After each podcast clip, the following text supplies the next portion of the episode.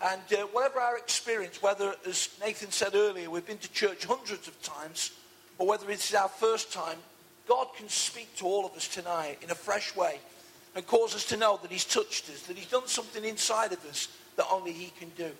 So, in a moment, I'm going to show you a picture, but before we do that, I'd like to read some verses.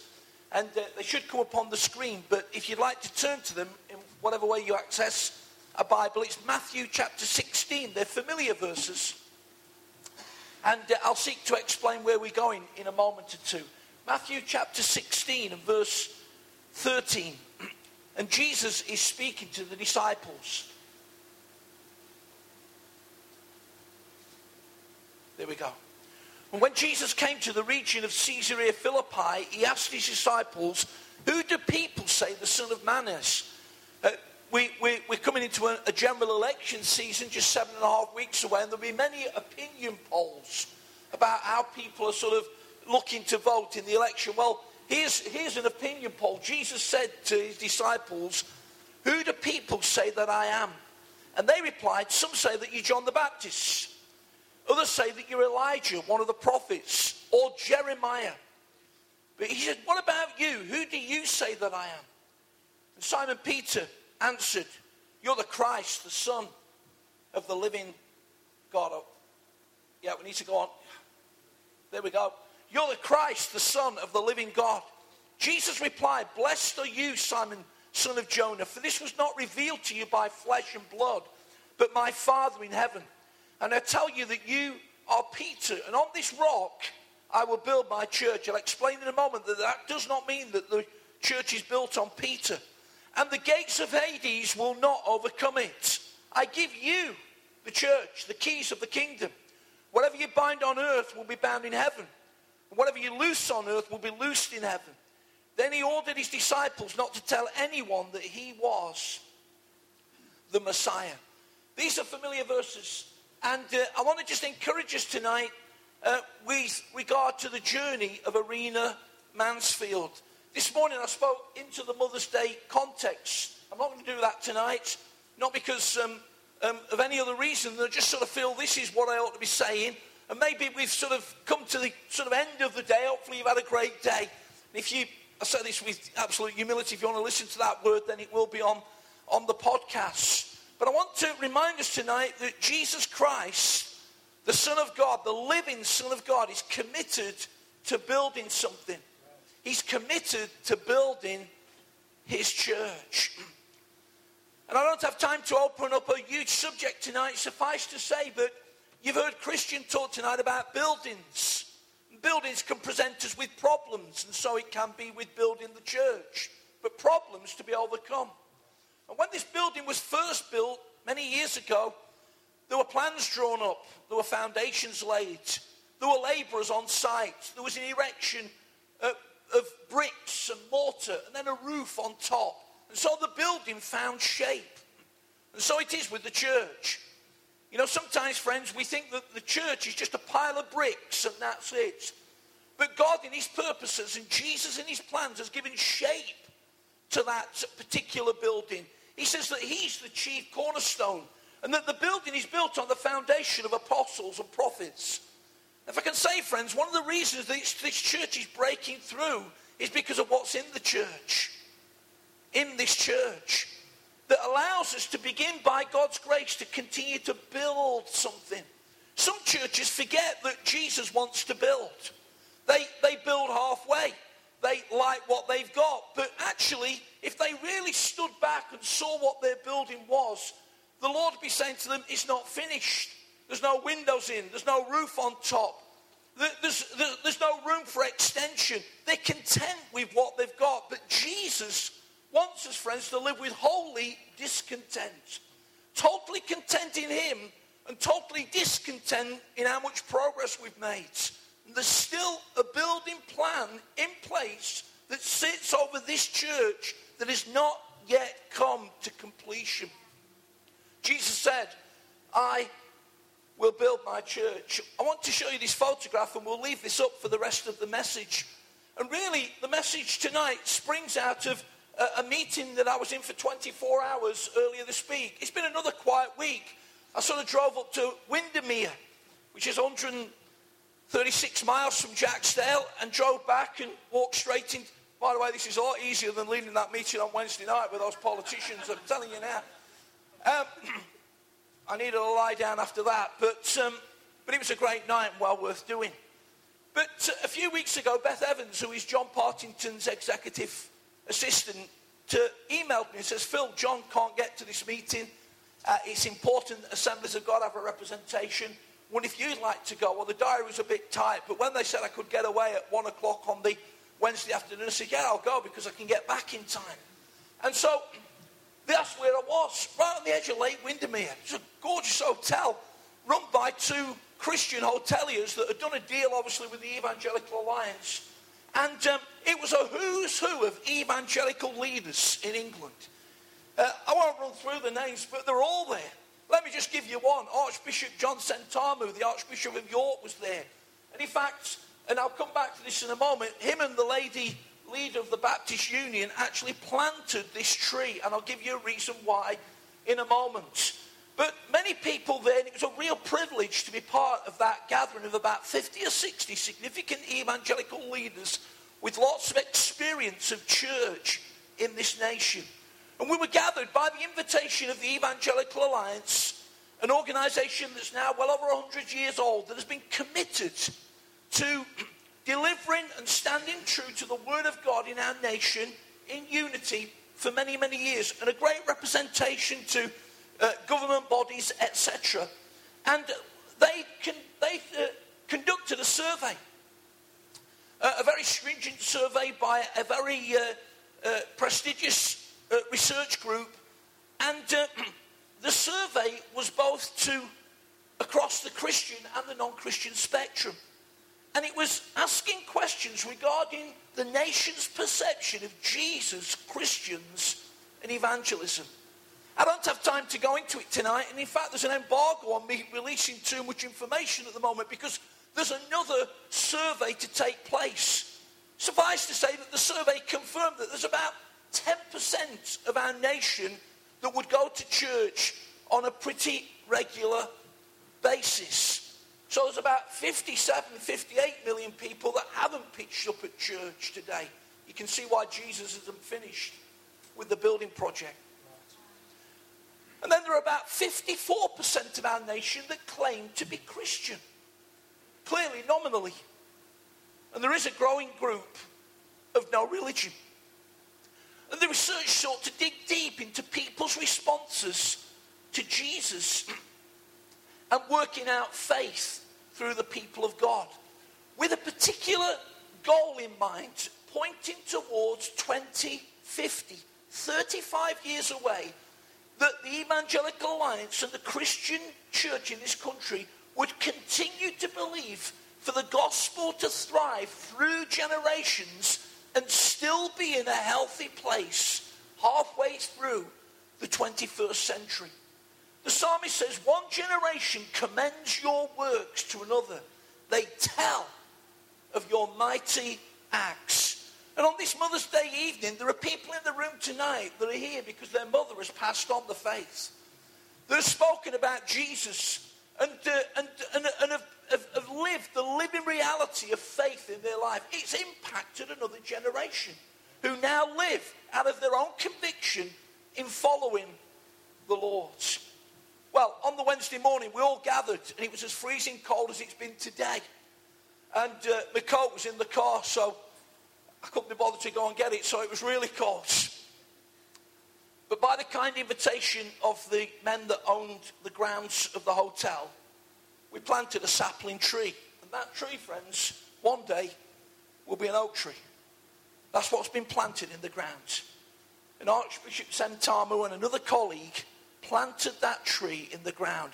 Here's what one of the leaders put on Twitter a little bit later in the day. This tree, this oak tree, is a prophetic sign of the growing future church through to 2050. This oak tree is a prophetic sign of a rooted and growing future church towards 2050. So we did this prophetically. we sought to look into the future. We know that prophecy is not just about foretelling, it's about forthtelling. But we also know in Scripture that sometimes God used symbols to help people to project into what He wanted to do in the future. So if you go to Low Bay Hotel anytime over the next few years on the edge of Lake Windermere, then talk to somebody about looking for the sapling oak tree that's perhaps hopefully coming to some sort of maturity and be encouraged that a group of leaders met together this week to believe for the future building program of Jesus for his church in our nation. And we say all that, friends, not immune to the amazing and incredible challenges that we face. But as the pastor of one of the black majority churches that was represented there, and boy, didn't these brothers and sisters bring something.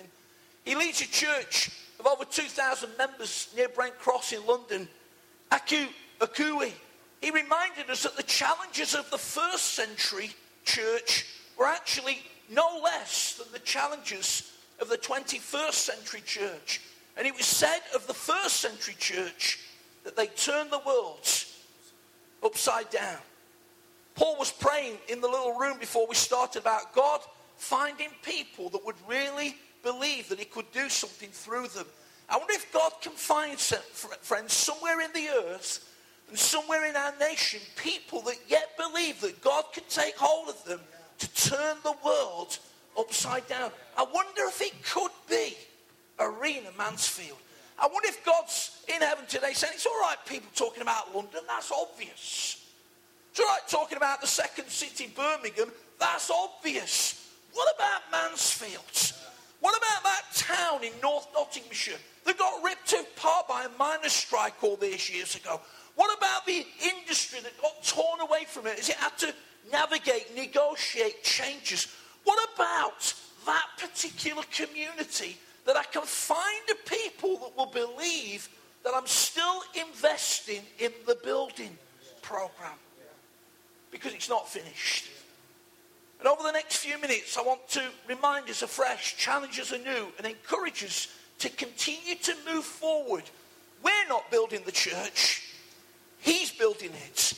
But in a mind boggling way, God has said, actually, I don't want to do it without the cooperation and alignment of people in the earth that will help me to finish the task. So we come back to Matthew 16. Jesus says, okay, guys, so what's, what, what's the survey then? What are people saying about me? Elijah, Jeremiah, somebody else. Who do you say I am? Simon Peter. He got some bad press, but I tell you, friends, I love the way he used to step in at times. And he didn't always get it wrong. You're the Christ, the Son of the living God. And Jesus says to him, Flesh and blood's not revealed that to you, but a revelation, an unveiling to your heart. That's simply what revelation means an uncovering of who I really am. You're the Christ, the Son of the living God. And upon this rock, I will build my church. Friends, the church is not built upon Peter, otherwise, we'd need to find a new theology. The New Testament clearly tells us that the church is built upon Christ. He's not talking here about the person, he's talking about the statement. The revelatory statement is the rock. That on the Christ, the Son of the living God, I will build my church. So he's been doing it for the last 2,000 years. And my concern sometimes is that we can gaze around and think, oh, it's getting a bit odd. People don't seem interested. Whew, 90% of folks didn't go to church today. And we can fill ourselves, friends, with something that depletes our faith and stops believing that Jesus still wants to build his church. But I'm naive enough in faith to believe he's not finished. And then he can find a group of people that will continue to commit to all that he wants to do. You see, there are only three unconditional promises in the whole of the New Testament. Here's the first one I will build my church. And then Jesus also said, I will pour out my spirit upon all flesh. And the 20th century, the one that we've just left behind, was an amazing century of Jesus pouring out his spirit on all flesh in an amazing way. The prophet Isaiah says that the earth shall be filled with the glory of the Lord as the waters covered the sea. And the third one is that he will come again. We've had all sorts of people second guessing when that's going to be. And every time there's a crisis in the earth, this is when he's coming.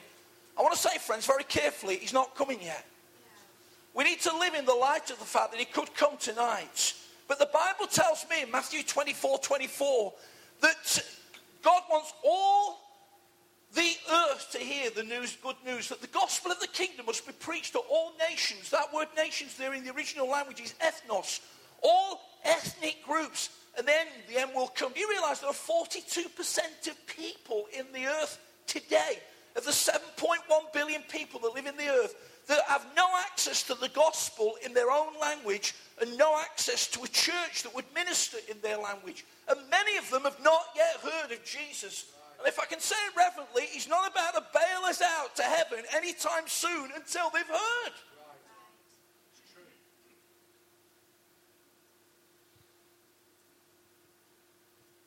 So this promise, as I've already said, is unconditional. It's also irrevocable. He's not taking it back. Oh, I'll give it you. Oh, take it back off you, Christian. That'd be mean. And it's irremovable. People can laugh about it, they can joke about it, they can sneer about it, they can malign us, they can tell us we're crazy, but it is utterly irremovable. It is a rock like statement that is not about to be shifted any time soon. So, what about you and me, friends, tonight?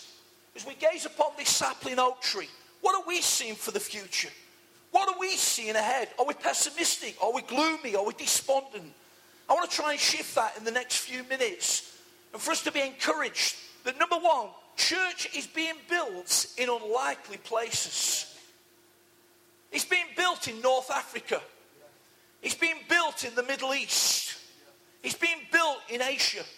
Kazakhstan, one of those unpronounceable names in Asia, and all you know is that they all finish with Stan. Turkestan, Afghanistan, Kazakhstan, Uzbekistan, they're all there. In 1990, in a population of 16 million people, there were no believers. Today, there are 7,000 believers in Kazakhstan. It may not seem a lot, but Jesus is building his church. Friends, despite all the problems in Africa of poverty, of persecution, and yes, of people, we know that there's much corruption. Jesus is building his church in an amazing way. To such an extent, friends, that they are so honoring of what this nation historically has sown into their continent that we are now getting to the place of reverse missioning. In other words, they're coming to us to get us converted.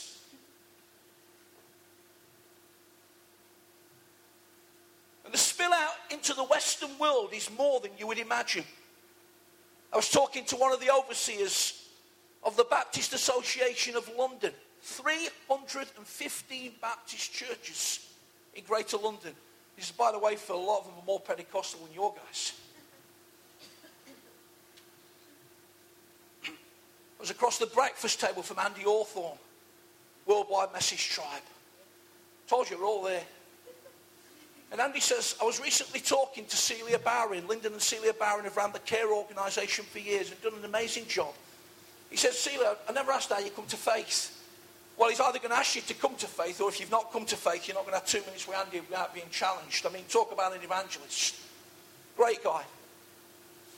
She says, oh, it was through Lyndon's ministry. And in 1970 in London, in Kensington Temple, with 500 members, it was the biggest Pentecostal charismatic church in the city of London. Today, friends, in the city, tonight, people are gathering. There's many churches of thousands in the city of London. God is doing an amazing, amazing thing. He's building his church in unlikely places. You know, sometimes we've had a, a, bit of a joke about Mansfield, but I think for some of you, you believe the joke more than you should. Because you've come to the conclusion, not sure God can do it. You've heard Christian talk about thousands. And some of you have said in your heart, Really? Well, let's make it hundreds to start with. Not a hundred, hundreds. Hundreds. Unlikely places. I just think that God just loves going to unlikely places. He went to Pensacola. I like geography. I didn't have a clue where Pensacola was. But there it is on the Florida Alabama border that saw people from every nation, uh, every um, state of America and beyond. Four million people visiting a local church in four years. They had to buy houses. I was talking to somebody recently and knock the houses down to make the car park bigger. That'd be good if it were not the Palace Theatre down into it, so they all had to get here. They'd love that. Unlikely places. Smithton, Missouri, 832 people population. Saw 200,000 people come to that church during a season of renewal and revival. Kazakhstan. God loves the unlikely places. He loves the postcodes that people sneer about. Oh, Mansfield. Yeah, can I find a people that will align with my purposes so I can build something in Mansfield that people would say, it's got to be Jesus? He builds in unlikely places. His church is being built despite us. You heard Nathan's prayer tonight, reflecting on the fact that sometimes we get it wrong. And we're all imperfect. We don't want to get it wrong. And God's called us to a Christ like nature. But we're human. The seven churches that Jesus wrote to in Revelation 2 and 3, five of them were corrected before he commended them. Five of the churches were getting it wrong in some area. And yet, despite us and in spite of us, God still keeps getting hold of people and using them and flowing through them. And I believe tonight that God wants to work through people here in amazing ways. I really do.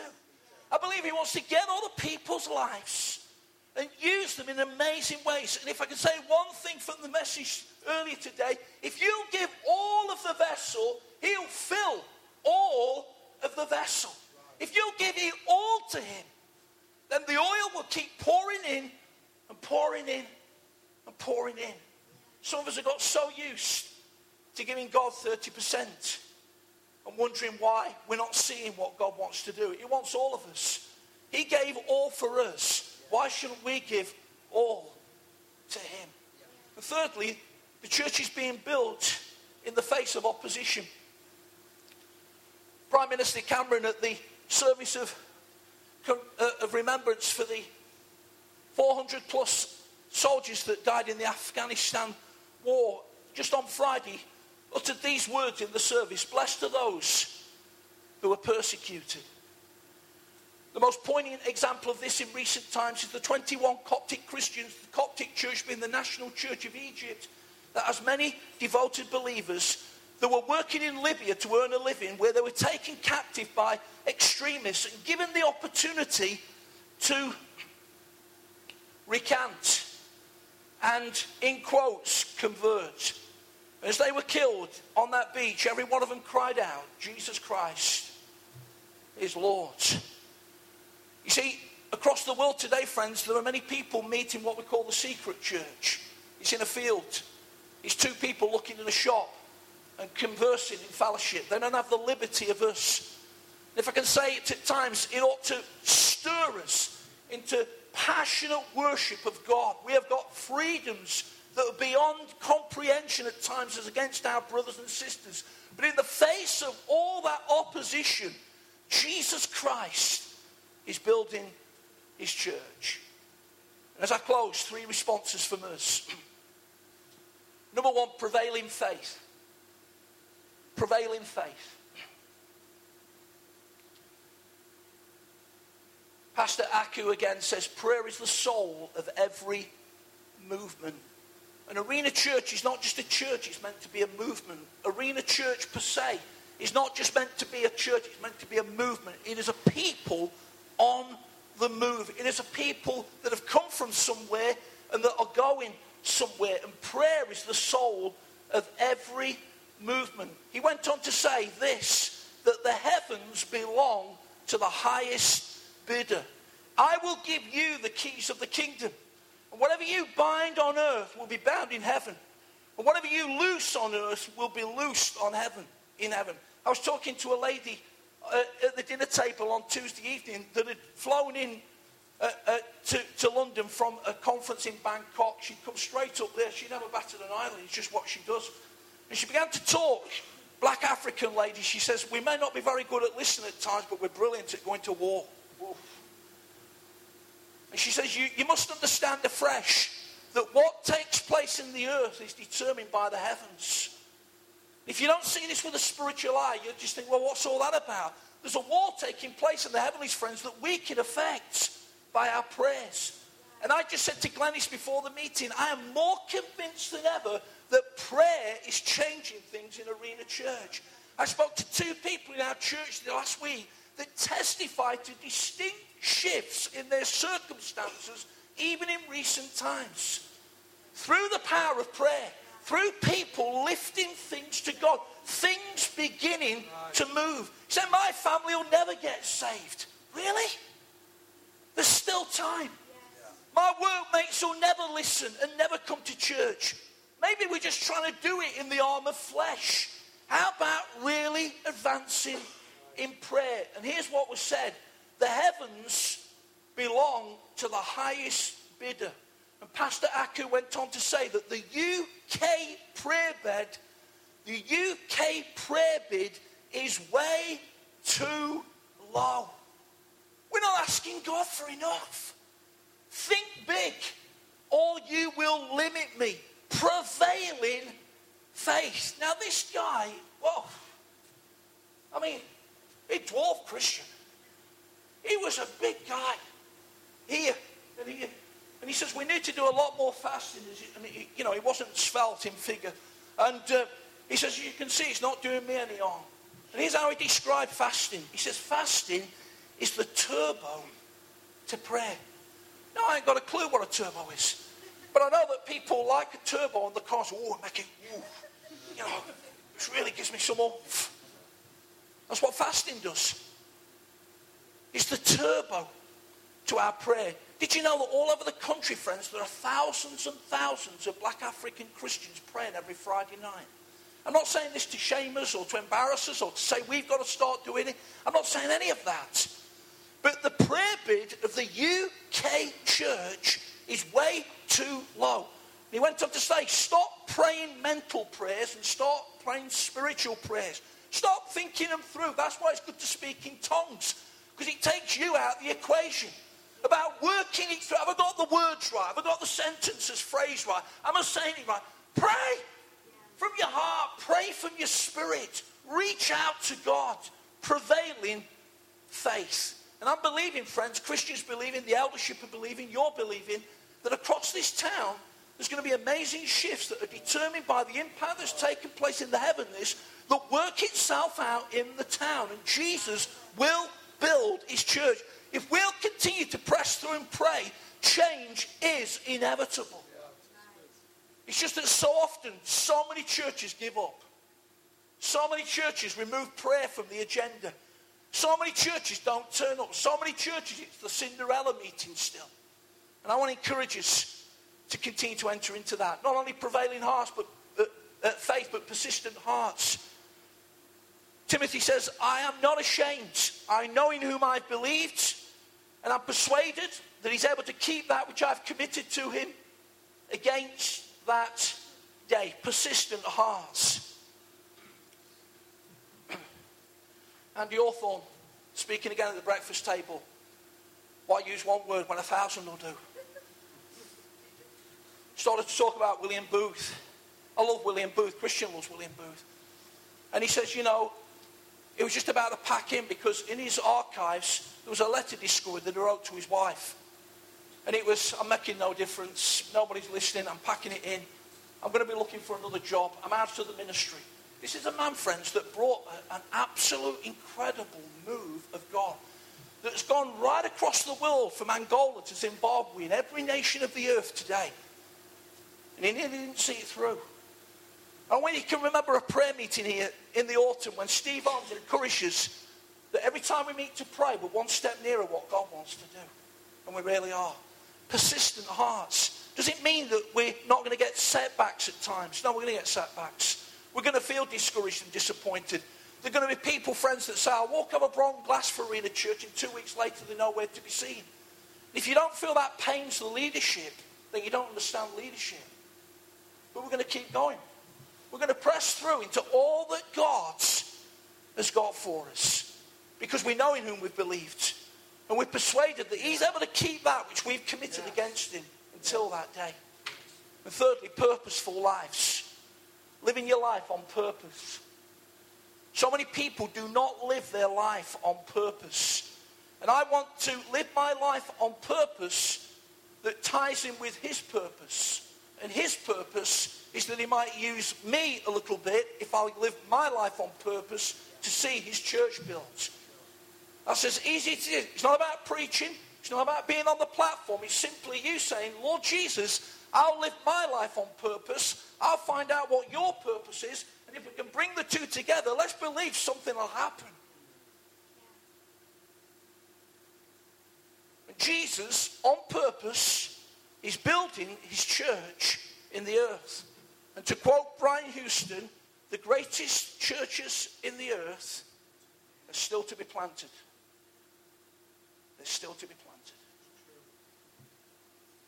And one American church planter said these words The church has the largest participation, with the widest distribution, with the longest continuation and with the fastest expansion. Today, thousands and thousands of people have come to Jesus. Thousands and thousands of people have been saved and baptized. Did you know that AOG Global around the earth is planting a church every 43 minutes in the earth? McDonald's haven't got a chance. Please don't keep looking to God with your UK lens on? And can we find some Christians in the UK that would discard it and start looking to what Jesus said in his word? Can we find some people in this church that will really believe what Jesus said that he wants to do? And of course, all this comes out of being planted. You cannot flourish in the courts of God unless you're planted. If I can say it very carefully tonight, respectfully, and courteously, if you're coming to church, you need to start getting planted in church. If you like this church, you need to be long to this church, committed to this church, part of this church, joining the journey of this church, because that's the only way that you're going to flourish. So, 2050, I'll be 95. And statistically, I won't be here. I might be. But it's still about 81 for a bloke, isn't it, on average? That's a bit sobering. But 95, as John Phillips says, I'm going to get to 100 if it kills me. And, um, and by the way, he's 96. 95. What if I'm not here? One thing I can say with conviction is, friends, the church will be. The church is going nowhere. The church is going to continue to grow. The church is going to continue to thrive. The church is going to continue to prosper. I'm believing that Arena Church, Mansfield, will still be here with another generation of leaders that have picked up the baton from those that have gone before to say we want the kingdom to come, not only in Ilkeston, not in Mansfield, but wherever God wants us to do. I tell you, I look at that big, massive land called Europe, mainland Europe, where there's 250,000 towns and villages without any gospel witness, and Jesus wants to do something. I wonder if we can get somebody from Arena Church that's going to plant a church across the waters. Somebody's going to rise up and do something that's never been done before. And in 35 years' time, you'll be able to go to Windermere and find an oak tree. And because somebody planted it in faith, you'll be able to sit under the blessing of its shade and enjoy the goodness of God. Just a word on my heart to continue to fuel this journey that's four and a half years in. We've just started. We've played a lot of ground. We've made some mistakes. We've had some progress. We've seen some people saved, baptized, and restored. But there is yet much to do. And Jesus Christ says, I'm looking for a people that will continue to believe that I'm still in the building program. And if he'll find some people that will cooperate with him, then Jesus can do amazing things. As I close, it may be that you've never become a believer. So you're getting pumped about this church thing, Phil. I am. I believe it's God's agency in the earth, friends, for change. I believe it lies in the very eternal purpose of God. Read Ephesians 3 if you don't believe me. I believe that God wants it to be a place that's winsome and holy and beautiful and loving. I believe that God wants to raise up communities that literally turn their world upside down. That it won't be pushed back from the church, but people can't wait to get to it. That we can pattern a church, friends, that breaks the caricature of people saying they're hypocrites, they don't believe what they say, they don't carry through. There'll be something different. And if you've never committed your life to Jesus, in a moment, Christian's going to give you the opportunity to respond. And you can go on this amazing adventure, not only of having a personal relationship with God in Jesus Christ, but being part of his bride, the church of Jesus. And who knows what difference God can do through you if you'll give all of you to him for his purpose in these days. Amen.